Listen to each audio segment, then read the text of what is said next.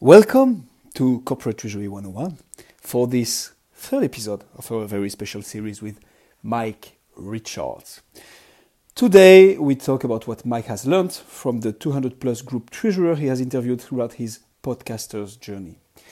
Needless to present Mike anymore, this will be the third time you hear from him on Corporate Treasury 101. We indeed published episode 1 and 2 already, where in the first we talk about the very early stages of a career in Treasury, how you get there and how to stand out. In episode 2, we then covered the mid levels of Treasury with a focus on the Treasury manager's role and how to get ahead in that very position. In the episode of today, we discuss the much more senior roles regional, deputy, group, and global treasurers. What is done at those levels? What are the challenges coming with such a high position? What to do in order to become an amazing global treasurer, and much more. If, like us, you deeply enjoy our conversation with Mike, feel free to rate us on your favorite podcast app. You can also come and say hi on our Instagram page if you like, at Corporate Treasury 101. Last but not least, if you'd like to connect with Mike and his team, if you are looking to get into corporate treasury or are looking for a change in your career, they will be more than happy to help you out. You will find Mike's LinkedIn profile, website, and podcast links in the show notes. And with all that being said, on with the show.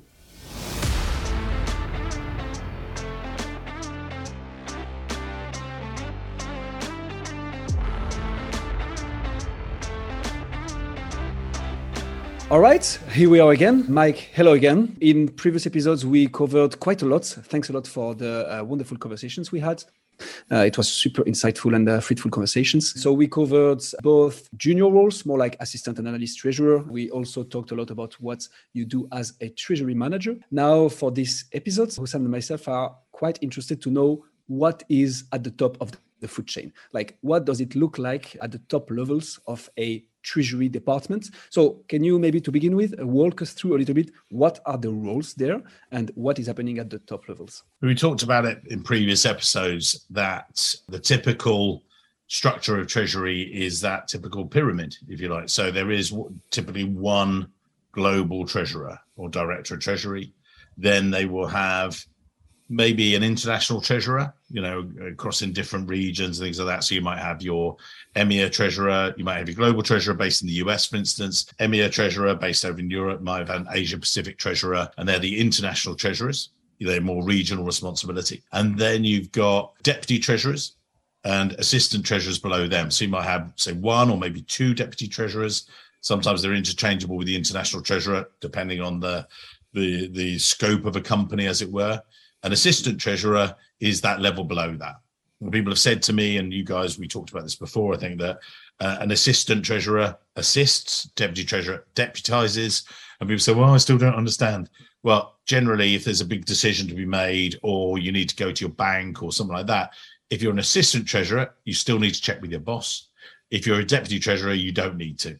You've actually got that authority to actually make the decisions. The buck stops with you a little bit as well. Although you might still talk to your treasurer, it's a little bit more senior and things. That's probably the best way to describe that seniority. And there, as we said in previous episodes, the CFO, generally a lot of the treasurers are the happiest people in treasury. Why? Because they're paid pretty well. But in actual fact, in terms of workflow, they're the most empowered because they might see their CFO once a year for a formal briefing. You know, they see the CFO on a regular basis, but what they'll do is they'll tend to see their CFO, sit with the CFO and say, right, these are your goals for the year. These are the things to do with your team.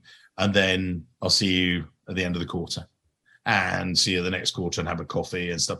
Where are you up to? What else? And you'll have more frequent dialogue, but it won't be so hands on. As we said in episode, the first episode we did together, Treasury Assistant is getting told what to do every day and getting trained and everything else. Whereas a treasurer, uh, minimum 10 years experience, but you've got, I've got global treasurers that have got 30, 40 years, you know, right at the top of their, their game sort of thing.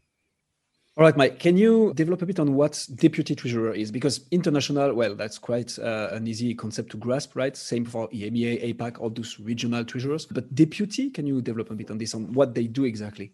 So if you like, the treasurer a lot of the time will set the strategy. Mm-hmm. and then they will interface with their deputy about the best way to execute that strategy. So they will be the executioners of that. And then people say, well, then there's an assistant treasurer. And what you'll tend to find is that then the assistant treasurer helps them with that execution. And they might be, a deputy treasurer tends to be more focused upwards, not all the time, but in general. Whereas a lot of the time, the assistant treasurer will be focused downwards. Mm-hmm. And again, I'm getting this from when I've recruited at those levels that an assistant treasurer will have maybe staff responsibility. They may have people re- reporting into them. They may be doing, you know, throughout lockdown, a lot of the guys were I was talking to were saying, I've got to do this review with this person, do this review.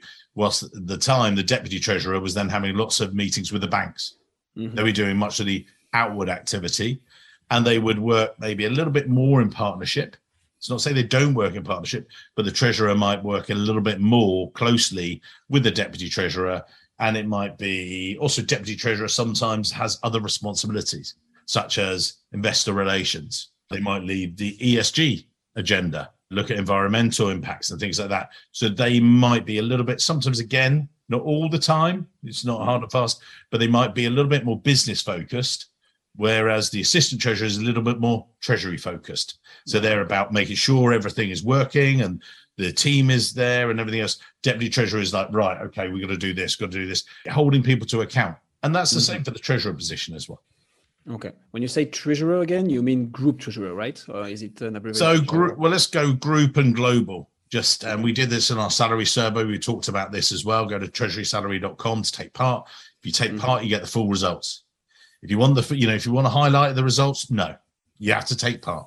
That's the entry. You know, get yourself in there. We most recently we ran it back last year, and we keep on rerunning it. We talked about this before, but actually, I noticed there was too big a group, if you like, and we it's great. Our victims of our own success. We get so many global treasurers. You know, I've now got global treasurers that have five regional treasury centers under them. They have a global team of 120 plus mm-hmm. through to a group treasurer of a housing association in the UK, and he's got two members of staff. Okay. They both are treasurers. They both have responsibility for treasury. However, one has a domestic balance sheet, and we also get this in the US as well. Some of their group treasurer roles are generally higher because they're mm-hmm. dealing with 40 plus states, you know, so it's huge. But a group treasurer and then global treasurer and treasury director we really push them into separate categories because and that's what we do to judge them as well okay so the title can pretty much be the same but it will also depend the, the scope will also depend on the size of the company right and on the yeah. amount of people that yeah so when i get you know someone takes part in the salary survey and i see their numbers i'm like wow but then i actually go through and look at it's quite easy through links a lot of the time i know the people anyway but i'm able to you know look at their profile and I go wow this person you know deals in every time zone you know, and is they've got senior heads reporting into them, three or four of them globally. Whereas, I say, there's one person who's just got. Sometimes they might even just be the group treasurer, and then they've got a couple of junior staff, treasury assistant, and things like that. They're they're totally different scales. Okay, super clear. And so, just to know you a bit on this, and uh, come back on the term you used. So, assistant treasurer. So a little bit the the less role you mentioned. Are we still talking about the the same rules as the entry roles, like treasury assistant and treasury analyst? No, no, no. no very assistant treasurer will tend to be qualified either in treasury or maybe accounting, and will be you know an assistant treasurer minimum level of experience will be eight years. Okay. More likely about ten. Deputy treasurer will be eight plus years sort of thing. Again, depends on the size of company, depends on how people, and that's again what's interesting. I do the treasury, our treasury podcast, Treasury Career Corner, mm-hmm. which obviously this is going to be on. But when I you talk to some of the guests, the way they organize treasury, one thing I can tell you is it's always different. Okay. You know, one person says we approach it this way, one says we do this, one says we diffuse lots of responsibility out to the business, and one says, oh no, we're very centralized. Mm-hmm but it's diverse and, and weird at the same time. But it's cool.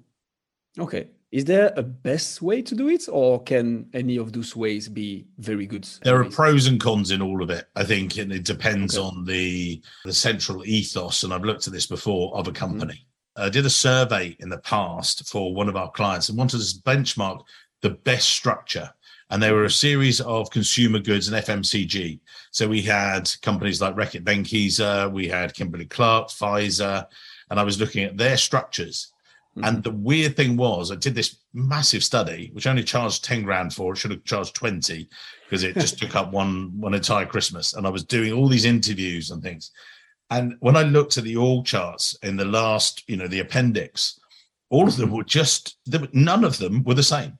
They were all just, you know, so at the time, Kimberly Clark had in certainly in international treasury, for instance, across Europe, they mm-hmm. had some very junior operational guys that were supervised by one quite senior treasury person who processed and made them really great people. And they were really good. And then there was another person above that. Brilliant.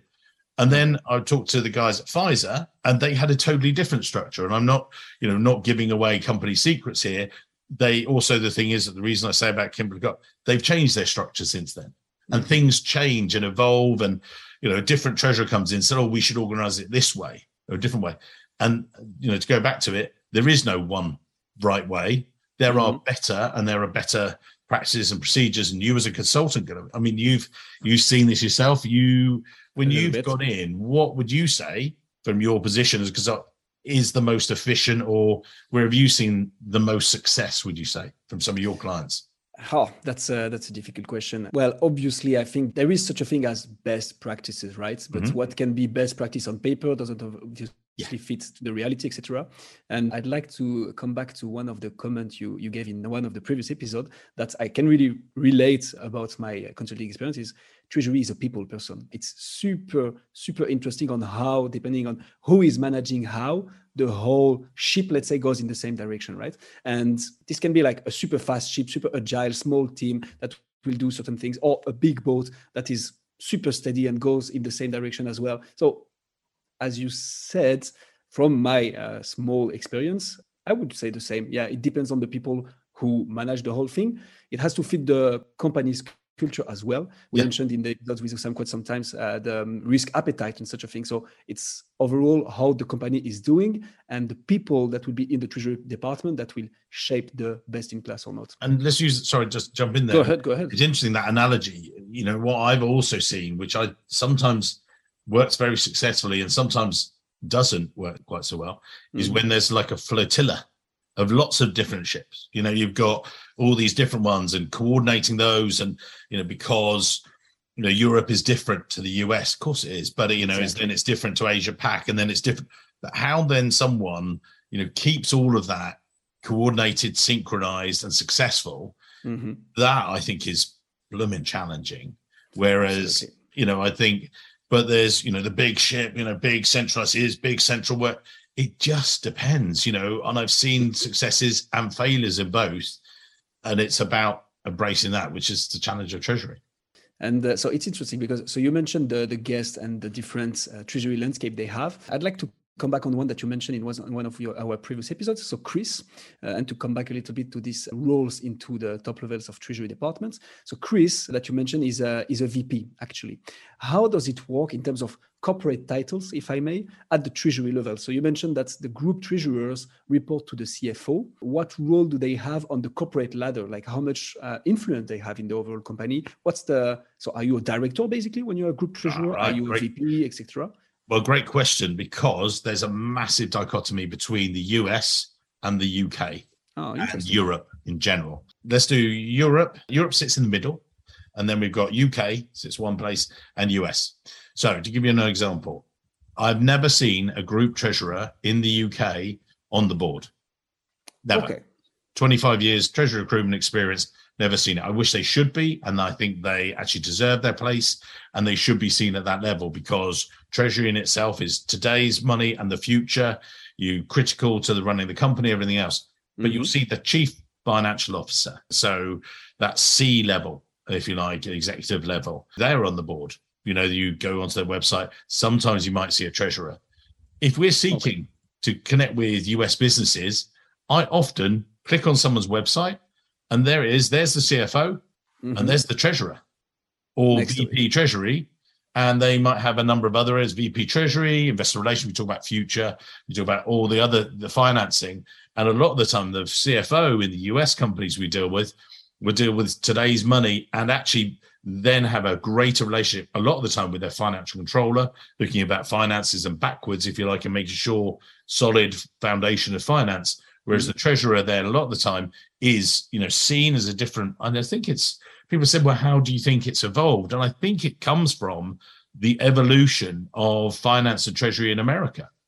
Okay. Because a lot of, again, people have said, how many banking guys do I ever see in senior roles in UK and some European companies? European companies tend to be a little bit more open to it, not fully. In America, I often see banking guys who have got some really good corporate experience going into sometimes the treasurer position, more often than not, usually the deputy treasurer or maybe VP or deputy VP, or what do they call it? Assistant VP, I can't mm-hmm. remember, it's a different title every week, AVP, but treasury and investor relations. And they'll come in and they've got all their experience of working on Wall Street and the bank relationships. And then they use that. They know all of the ways to do the financing, debt capital markets. And that then, after a number of years, will springboard them into the treasurer role. So it's yeah, it's it's quite different. And so this dichotomy you said comes from the cash and finance culture in the US compared to the UK. What's that cash and finance culture in the US? What makes the difference for a group treasurer to be, more valued, let's say, or at least considered at a C suite level? I think, a virtuous size in some ways. Okay. You know, I go and meet, so I speak at various conferences. I go to the AFP, which is the US Conference of Treasurers. Mm-hmm. I go there and then I talk to a treasurer and you look at the size of their balance sheet, and it's 10 times the size of a balance sheet of most of you got FTSE 100. You drop down to say position 70 or 80 in the FTSE 100, the top 100 companies in the UK. You've got various, you know, you've got DAX in Germany, you've got all the different stock exchanges. But once you go below a bit below, mm-hmm. whereas if you've got the Fortune 500, they had the Fortune 500. You drop down to 250.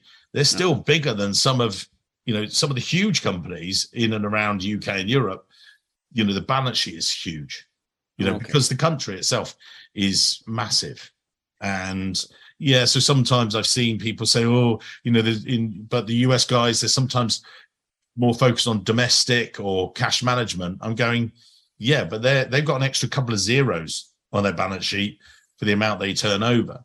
You know, oh, okay, so it's a different kind of job which again I think leads to why a lot of treasurers in the US are a bit more senior sometimes because the scale. That's okay. one of the key things. And uh, Sam, you you know you you know this a little bit through your company, don't you, as well? It's true. I mean, the UK definitely is much smaller in that in that regard, and and the US, just like the different states, the different federal regulations versus the different state regulations as well. There's just this added complexity of being in the US, right? Yeah. I'm sure that probably adds to it as well. And the market is just completely different there. It, it's a lead market companies you speak to, they say you so. No, fair. Thanks, uh, thanks a lot, Mike, for these insights. And just to finish on this, Europe, you said, stands a little bit in the in between US and UK. So you saw some group treasurer being member of the board, or what do you mean? Yeah, you do. And again, it's got some mega major European groups. Mm-hmm. You know, so in different countries, you know, particularly used to be in Switzerland, Belgium, and yeah. you know, you'd see some really big, big groups, if you like. Mm-hmm but they tend to be in the top five or 10 companies. And then quickly it drops down, if you like.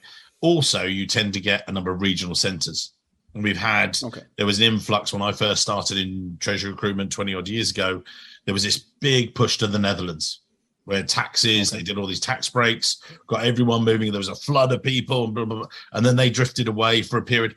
And then everything happened in Switzerland. Mm-hmm. And at the time, Colgate moved there, and this is you know this is public knowledge. They made a big treasury centre. I recruited uh, out of a team of twelve at one stage, nine of the people, and then it just grew and grew and grew, mm-hmm. and then tax rules changed, and companies took a different look at their their operations, and they moved. And then also you had a rise of service centres over in Eastern Europe, and then you've even had a drift across right the way to the Middle East and then it's gone all the way around and then you've got lower cost centers so you've got the philippines and various things like that and you know outsourcing to india and things and yes you know there's a can sometimes be a massive cost saving but i'm seeing automation taking over a lot more from that we'll probably do that a bit more on our next program but you know that will move staffing around the world Mm-hmm. So, but Treasury I've seen actually over the 20 years become not more complex, but actually the more intellectual, more intelligent. If you like, there are less processing jobs at the more junior mm. levels. You know, sometimes I would recruit treasury analysts and dealers, and their roles might be a little bit more less sophisticated, more mundane, more matter of fact. You know, come in, do the dealing, that's it, you're done. Now the dealing is automated. You know, again, back when I started, there were things like FXall, which is a trading platform, so you can exchange and hedge your foreign exchange risk. It's gone. Suddenly, had all these FX traders going, "Oh, they've invented this one product. I'm out." it was like, "Oh yeah." So it took away a big because it machines took over. They're not taking everything over because we still need to turn them on and off, but and work exactly. Moving on a little bit, Mike. So you've talked a few times about this this relationship between the CFO and the head treasurer, right, or the group treasurer or international yeah. treasurer. To someone non-treasury or, or a little bit, maybe even a little bit outside the the senior ranks, what's the difference in the roles? Like I think once in one of your podcasts you've mentioned, and I think it's the common line of yours that the CFO looks at the present, whereas the group treasurer is looking at the future. Yes. Right. What does that mean to you? How how do you explain that? Well, let's take the CFO role it is the chief financial officer. And so they are the custodians of all things finance related. And they have their critical team of their tax person. Again, you know, we've all talked about this, and it's about moving money between countries and future tax and everything else, but they're very rules bound. They're very focused on laws, as rightly so. And so they're trying to minimize the tax bill you know, and trying to make sure you're so efficient with your tax. Brilliant and stuff. People criticize them because they, you know, make massive tax savings. Hang on, that's what they're paid to do. You know, I'm not saying it's all right, but you know, as people have said, actually go and change some of the rules. That's fine. So that's the tax side. Financial control, exactly what it says on the tin. That's about today's money and backwards and auditing and making sure things are efficient and everything else. Then you come to the treasurer. I said to you guys in previous shows why I got into treasury. I didn't know treasury from anything else, should we mm. say? And but what I've rapidly discovered, they're very relationship focused. Why? Because they have to think about the money they're going to get today, and they have, and be the custodians of cash and risk and looking after it, financial risk management, everything, and the future. You know, we talked about it with the example with Eidos and Tomb Raider and looking after cash, future risk and getting money. And I heard one of your, you guys having that show the other day when you talk about FX hedging and stuff. And I thought, yeah, yeah, that's great. But they have this diverse role and they're looking at today's money in the future. And so when their CFO comes to them, they're wanting to have the answer to all things. You go to their tax guy saying, right, if we buy this company, whatever, what's the tax implication? And but they actually come to the treasurer and said, right, how are we going to buy that person? They don't go necessarily to the financial controller and say how we're going to buy it. They go to, you know, they might both work at them and say, well, this is our cash balance. Right. How can we raise this? Do we need to raise in a bond? Do we need to date, you know, what's our RCF, you know, revolving credit facility? How do we do all these different, where do we get the money from? Or what kind of, so it's very forward, very planning as well. So very intellectual and stuff. That's a nice little avenue. So how do those different let's say uh, advisors to the CFO or executors to the CFO work with each other. So how does the treasurer work with the tax guy? How does he work with the financial control guy, etc.? Like there must be some key interdependencies there as well, right? Yeah, it's it's an interesting one. We work very closely with James Howell at the tax recruitment company.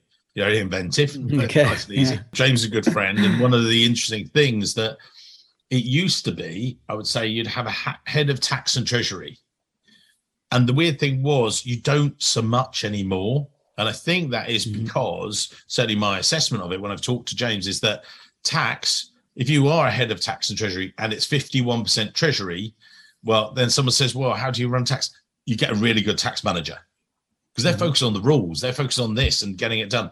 There is no doubt a real interdependence between tax and treasury because any decision you make in treasury has an impact on tax. And sometimes tax will mm-hmm. go, well, you can't do that. Oh, no, no, we can do this. No, there's going to be withholding tax. There's going to be this. There's going to be, we should shape it a different way. So they're like advisors to each other. But Treasury then say, I want to do this. What are the tax implications? And you get some very good tax and Treasury folks who understand both, but you don't get someone that is usually wearing both those hats and a hmm. lot, well, a lot of tax guys will then do tax and then they'll discover the world of treasury and go, oh, I want to do treasury. It's more fun. That's not to criticize tax people, but it's because it's less rules. It's less. Facts you know it's about uh, we talked about the toolbox sometimes it's about here's the tools and you can choose them and use them right whereas the tax box in my opinion and what i've seen is here are the books and here are the things you must follow these well we want to do this that's illegal no you know it's like you are restricted and you must do these things in the right and that's right for compliance and audit and everything else but that's my that's what i've seen you you tell me you're the consultant sir you know it's like Couldn't agree more, Mike. That's uh, a good picture, I think. Hmm. Leading on from that, so you talk about like people coming into treasury, right? And I think you even have a podcast on your channel for someone, Toby, I think it was, Toby Shore. Yeah. Uh, right. About coming into treasury and, and the way his journey into it from there. And then you just mentioned there as well tax people coming in, right? So it seems yeah. to be, I mean, that's why you're in it as well, right? You're passionate about yeah, it, yeah and, and everything So what about going the other way though, right? So what's the journey like beyond treasury? Do you see people going the other way into tax or into financial control? Let's not touch going up just yet, but moving across yeah. into other departments. How's that? How does that, how have you seen that go? I haven't seen it so much. That's one of the things. It's it can, treasury can be hmm. slightly restrictive hmm. because it's so much fun, and actually, if they're going to certain areas, so you know, some people will become a deputy CFO, but they'll tend to be more focused then on the finances of a company, and they'll be you know have an influence on it. Or I have seen it in recent years. Treasury has taken on more responsibility for investment and investor relations, for instance, relationships with the banks, the things. I think the rise of ESG is absolutely critical. If you like, mm-hmm. we've got a podcast coming up with a guy who's based out in Israel. And one of the key things he said is that every single financing he's done now has got an ESG element.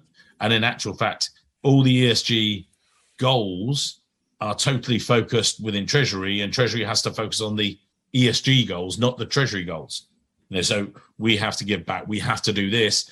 And in order to do that, then the success of the company and everything else, it's really very sort of a virtuous circle, if you like. So, and in actual fact, that is one of the things sometimes I see with treasurers that they get to the treasurer role and they just want a bigger treasurer role. And that's where I tend to see it. You know, so it's mm. it's not the end of their careers, but they will take on a certain amount of other responsibilities. But a lot of the time, unless they do become a CFO, there's a heck of a lot of competition. If there is only 100 treasurers, there might be, you know, 100 global CFO roles, but they've got competition from everyone in finance, everyone, you know, some strong guys in tax and some strong, strong guys in treasury. It's even greater. Was the best base to go to a CFO role? Will the treasury be ranked high in terms of there is a lot of competition, but hey, I have the treasury hat, so I will know how to take care of that on top of the financial aspect and tax aspect or you mean the bank you, what, what, do you mean the sort of base salary of uh, not not necessarily in terms of salary but like okay i'm in competition with a head of tax and a head of financial control and we yeah. all three run for cfo How yeah. is the group treasurer ranking among all those people it's getting better for treasurers because mm-hmm. they are less ivory tower they're less just focused on the activities they do and I've seen this again, we talk about it a lot on the podcast, the more they get involved in the business, and I've seen that more and more, that actually some treasurers are sort of semi being voted in by the mm-hmm. business themselves. Because tax, by its very nature, sometimes is tax focused and everything else. They will work with the business, but it has to be, you know, sort of limited in its way because, you know, they're defined by its rules and everything else. Financial control, yes, they're a key part of the business. They're about the finance and everything else but mm-hmm. Treasury has got this, you know, so it can be supply chain, it can be ESG, it can be the more that, uh, again, that's what I'm seeing treasurers using that as a springboard into the CFO role. And a lot of the time, that I see them being real candidates for the deputy CFO role. I've seen a few treasurers said, well, actually, my role is becoming more deputy CFO. And they take on the other responsibilities. And once they do that, they're then given the opportunity to be the CFO. Some make it, some don't but it's yeah, it's it's about that focusing on the wider business. It's interesting because uh, it's not so much the technical skills that the treasurer has, but it's more on the the exceptional treasurers, which look at okay, not just oh, I need to. My job is cash flow, my job is banking relationships or whatever, but it's really like how is all of those activities contributing to the wider business success, which I assume would apply in most roles, right? You want to think about your impact on the business more than just technically executing well right? Especially well, at that I, level uh, well just as you said that i've just brought up toby shaw. This and people will perhaps put a link to it in the show notes. He's a non-exec with our atmosphere not not for profit about climate change. But he's been with emirates global aluminium ega for 14 years. He started there and this is back in the day as senior credit risk officer and then was corporate treasurer and chief risk officer. And then he became a board member for EGA America, and he's taken and he's a, a prime example. You know, he's got here a new generation of treasury innovation in, in the UAE with a panel, and he was doing all that stuff. He's used it very much, and they're you know they're sort of a joint venture with Mubadala, and there was Matthew Hearn who's out there as well, and he's a great guy who's who's gone out and taken it to the next level and that's really where you can. So now Toby again is senior director, treasury, risk, and insurance again, that's an area I didn't mention earlier. The mm-hmm. insurance is, a, a, I've seen more and more becoming more involved and closer aligned with Treasury about risk and all the other risks that might happen as well. Mike, you've interviewed loads of people, right? I think you're Thousands. 200 plus episodes in. How many episodes? Uh, yeah, I, I, said this to someone the other day, and they said, "Well, you've done your 200 podcasts, but you've been in treasury recruitment for 20 years, and yeah. if you think I'm probably interviewing a person a day, yeah, it's it's it's tens of thousands of treasury professionals. Yeah. you just forget about that. Really, it's only because now we thought, hang on, let's record them. These are really cool guys. Good conversations. So, what's your main takeaway across across the board? Like, you see so many faces coming in and out. You've heard so many stories. Yeah. Patterns must emerge for out of that, right? Like, what do these people enjoy about this role? What drives them to that role? And also, have you noticed any character traits necessarily that are common across them or anything like that? Especially the ones at the top, right? The group treasurers. Well, we talked in one of our previous episodes about the treasury uh, wheel, if you like, and, and we'll put a link to that in there and that was some of the things that were the hard skills about the qualifications and attitude to risk and sort of risk mitigation and things like that but then outside of that, there were all the other areas, such as relationship building. And that came from because again, I struggled, if you like, after when I was going to Chicago for one of the speeches. Laura, who used to work with me, she said, "Oh, what makes a good treasurer?" And I said, oh, I don't know. I talked I talk to so many of them, and, and I said each of them is different, you know. And again, it's sometimes a personality that matches a different business. Sometimes it's about literally personality fit for a business. Sometimes it'll be, I'll see someone who's particularly wanting to sort of push the envelope with a business and really embrace everything. But sometimes they're not suited to a business because the business isn't suitable for them yet. They might be there later, mm. but you sometimes have very conservative business and they have a sort of maybe an attitude that means we'll get there. You know, there are still some treasuries I talk to and interface with who use Excel as their treasury system. Mm-hmm. Excel's not a treasury system, just for you know, for, for listeners. It it, it's a finance package, a spreadsheets that has very little. Over sitting there going, "Oh my god, yeah!" And I'm sure you've seen it. it has no resilience, no controls, or anything mm-hmm. else, and probably you're going, "Oh, make it stop." Stops you, itself half the time. Don't worry. well, again, you, you also see, you know, so you see different, you see different treasurers or treasury professionals in different stages of their own personal evolution mm-hmm. that then you look at it and where they're going to fit in with a company or a client in that company's evolution. And perhaps they, you know, companies aren't static things. They are living, breathing, changing, how companies reacted to pandemic, how the next bumps come along. You know, people are talking about, well, you know, if we have a turn a corner, there are various world issues, you know, is there a recession later on in the year? What happens? But all these companies plan and approach them differently. So again, that's what you try and do is find a treasurer that will fit that ethos. And that's what we do. You know, people say, mm-hmm. Oh, you're a recruiter. And yeah, but we're not. We're actually a matcher of people to talents, to companies, to CFOs and everything. And they can all change. You know, CFO, new CFO will come in and they might clean house because they're going, look, I'm the yeah. new CFO. And I've seen it where there's been a particularly aspirational CFO previously, new CFO, you know wants to go back to basics in inverted commas. Yeah. So more controls and everything else. And suddenly that doesn't fit with the treasury team. You know, they're all out. And the flip side, you know, say a very established company that hasn't that needs a bit of a shake up. I've seen a CFO come right, guys, we've got to drag you kicking and screaming into the 20th century and maybe the 21st century at a later stage. You know, like from mm. we've got to move from Excel to a treasury management system, you know, stuff like that. Mike, that's super interesting. Is there such a thing as a great group treasurer that wouldn't be a fit for a specific industry, but that would thrive in another? there, there is such a thing? Yeah, I think so. I think it's again, it's all those different things. When we did the treasury wheel sort of thing, mm-hmm. it's mm-hmm. about who fits which different companies. You know, sometimes I get candidates, if you like, they say, look, I don't want to work in certain industries. You know, there might be moral things with them as well. They might not want to be yeah. in defense. They might not want to be in certain industries because of that. Mm-hmm. However, there might be other people who say they don't want to work in high tech mm-hmm. because they're not interested, you know, in crypto. They're not interested in this new technology. They just want to come in and do their treasury job and make sure they're focused on the people and things like that. So it's a whole host of things, if you like. So what makes a good, great treasurer? The answer is I don't quite know. Listen to the Treasury podcast, and you'll, and, you'll and, and, and, you know the, the the one thing about it is they're all different. You know, I say to the mm. guys and little things that, you know, sometimes when we're doing recruitment, mm-hmm. I said, one thing you predict about people. And they said, what's that? I said, nothing. And they're yeah. like, oh, I said, people Perfect. are unpredictable. You know, you yeah. get, you know, I had a guy up for a job just recently. He said, my, actually, my family situation's changed. I'm out. You know, my wife's going to have twins. I'm, uh, you know, but he was, you know, bang on for the job and everything else. Mm-hmm. And I was just like, yeah, that's life. Don't worry about it. You know, I'm not mm-hmm. going to get annoyed about it. It's annoying, because you know we're back to you know, the drawing board.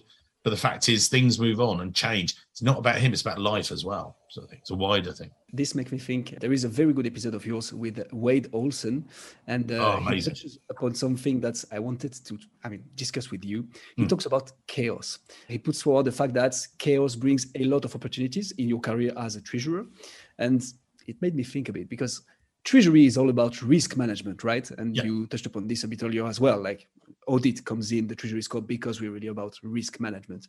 So I'd say you tend to avoid chaos, right? As a group treasurer, when you mm-hmm. lead a treasury practice, uh, you have a defined governance framework, structures in place, segregations of duty, etc. And so I imagine he meant more something like changing, evolving environments, a little bit chaotic in that way. What's your take on this? What's your take on chaos in treasury and the impact on people's career and eventually the careers of people at the top of the ladder? Yeah. I mean, the key thing is, as you say, you don't really want a chaotic treasury team. Otherwise, that's a recipe Obviously. for disaster. What you very much want is, how we're going to put it? You want someone that is able to cope with challenging times. You know, okay. someone that is able to, you know, if things are going wrong, they don't ah panic. You know, mm-hmm. if they're you know their attitude to risk how do they mitigate risk how yeah. do they cope yeah.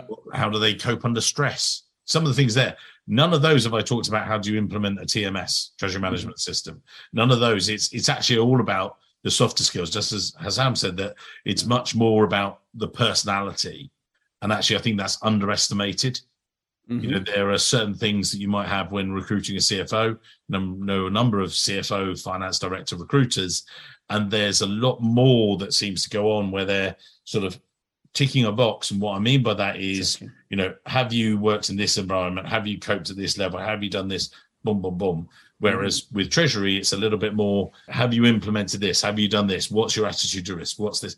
it's quite a different ethos, if you like. So about this and how you lead people. How do you make sure as a group treasurer to make your team grow? Because I guess that's a, a trait that is looked for uh, by many people who apply into treasury and ends up in a treasury team. How, as a group treasurer, you enable this within your team? People to grow, people to learn, take up upon new responsibilities. What's the what's the trick here?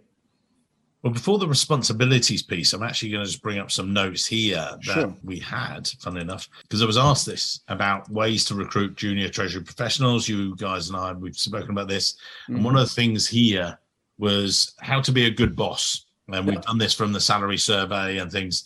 And we've talked about it before about uh, 18% of people said be a good boss or manager. That was the key thing they wanted. A decent work life balance. 17%, 16% friendly, supportive team, varied work, and then salary came in and things like that. So that was one of the key things there. And I'm going to let Katie Hardy come in the room and I'm going to carry on with the question. Sure Katie thing. can listen in and stuff. But, you know, this was about when I was saying to treasurers, Mhm. about keeping their staff is the first thing I said is don't use me. I said this in a training session the other day. They're like, what? And I said, if you lose me, you've made a mistake. So I said, we've got a relatively young team, you know, back at the Treasury Recruitment Company. And one thing that has changed, I say, say in the past three, maybe five, or five, three years, one year, is now I have to ask the guys, what do they want all the time? It's like, what do they want now? In three months' time, six months' time, a year from now? because as I've just said there, it's not actually about the salary. And one of these guys said, "How do I be a good boss?" And I said, "Well, just use my my things." And they said, "Well, what do you mean?" I said, "Right, say, how can I be a better boss to you? What's your work life balance? How are you feeling about that? How's the team? You know, if you get enough, enough variety." And I said, "And we paying you enough?" Because funny enough, if you do those, you cover 14, 25, about 80% of people's gripes and groans. So uh, yeah, it's it's it's a good way to do it if you like. So yeah, it's a nice way to be able to do it. So I think. So super interesting, Mike. That was exactly what we were looking for from this. One thing you've mentioned to us in the past, and and has been stuck with me and Guillaume for a while now. You mentioned that like a treasurer in Coca Cola has a very different job to a treasurer in Pepsi, right? Although they'll probably operate in similar markets and they have very similar product, but treasury aspect is so different, and that probably comes from what you've already mentioned, like the company culture and everything like that. The interesting side of that is when you've been a treasurer for X number of years, five years, 10 years, you're already group treasurer. How do you keep it interesting for yourself? Right. So, of all the people that you've interviewed and people you've moved around, some would assume if you're a treasurer in one company and treasurer in another, then okay, you're still a treasurer, right? But is that how people keep it interesting in that career? Or is there other ways as well that people keep, you know, learning new things, finding new challenges, etc. once they've already hit the top of the, the mountain, let's say, or the top Yeah. of the ladder? So if we talk about senior treasurers, and just caveat by the way, I don't know how Pepsi run it currently. I used to be a big recruiter for Coke, and they have changed Coca Cola as a group. Mhm. But I do know the groups, but you know we're not giving any secrets away and stuff. So not really necessarily talking about them. The point we were making there is that they do a, a, product that has similarities. They're not the Yeah. same. We know, just so that we don't. Totally different. Yeah, exactly. so we're just just saying that. So is it different industries? It can be that. And that's one of the things that you might see someone move from FMCG into heavy industrial and they can mm-hmm. transition, you know, and they but also we said earlier about different stages of evolution of treasury teams and treasury itself as well. That can be one of the key things. You go somewhere and they're a mess.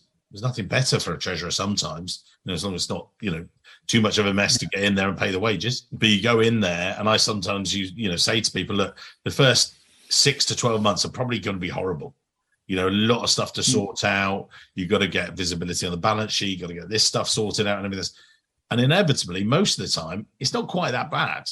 You know, because they will come into it with some of their guiding lights. So some of them will go in with cash management, FX risk, risk management in general. They'll have those in their back pocket and they go, right, this is, and, you know, systems and technology, and they'll bring those out of their sort of toolbox, if you like, and they'll bring those to play. And then they might hire a team and they might systematize and then they grow the team and they grow, you know, they go out and they meet all the team. But there does come a point, a lot of the time, I find after sometimes, say, five or six years, unless there's a shift or the company is expanding, doing acquisitions, or when you get to that steady state, a lot of treasurers get bored and they're like, right, where's my next challenge? But I mm. have seen treasurers in jobs for 15 years. And, you know, I talk to them and they say, well, actually, I've worked for three companies. And I'm like, oh, right, but hang on, no, your business card, one company. They said, yeah, we were debt laden. Uh, then we were cash rich, floated on the stock exchange. Mm. Then we delisted and we became like this. And it's like working, you know, you've got the same business Yeah. card, but you're doing three different treasurer jobs because all the mechanics change. That's one of the key things. So it's about that. But going back to the earlier part of the show, we said, where do treasurers go next? Mhm. I think again, there's sometimes a frustration. There's so much out there, but all this new technology, new challenges, like all the stuff about crypto, all the stuff about cyber, all the stuff, systems and everything else, and coping with adversity. If it's not a pandemic, then it's a conflict in a different part of the world Mm. and how it's affecting all the other things that you know the P- treasurers have to cope with Yeah, so that probably comes from then. So the variety comes from industry, like you said, from FMCG to heavy industrial, for example, um, regions, I'm sure, right? But then Mhm. also, uh, which is an interesting point you raised there, the evolution of the company itself. So you can get variety in the same role just because the cash position or the cash, let's say, health of the company has changed so much. Or you can jump from a cash rich to a debt laden company to just get the extra challenge as well. Yeah. Anything else you'd add on that, or? well this comes back to another question that i was asked and what are clients seeking when they're their next treasurer. And i said also it depends on the attitude of the cfo and the company itself Mm. because some cfos will see their treasurer in the role of custodian of cash and cash is king and and that's it and everything else. Other ones want them to be sort of visionaries about you know bringing in new technology and everything else and someone said well you know what what's you know is there a definitive answer? And i said well the easy answer is it depends. And that was you know more established company sector are you wanting to you know change or remain the same with your next treasurer? Is it a new fast growth tech environment debt laden high cash slower more steady paced established technology? And also another thing there is about where are you expanding to you know uk company may be expanding internationally taking over another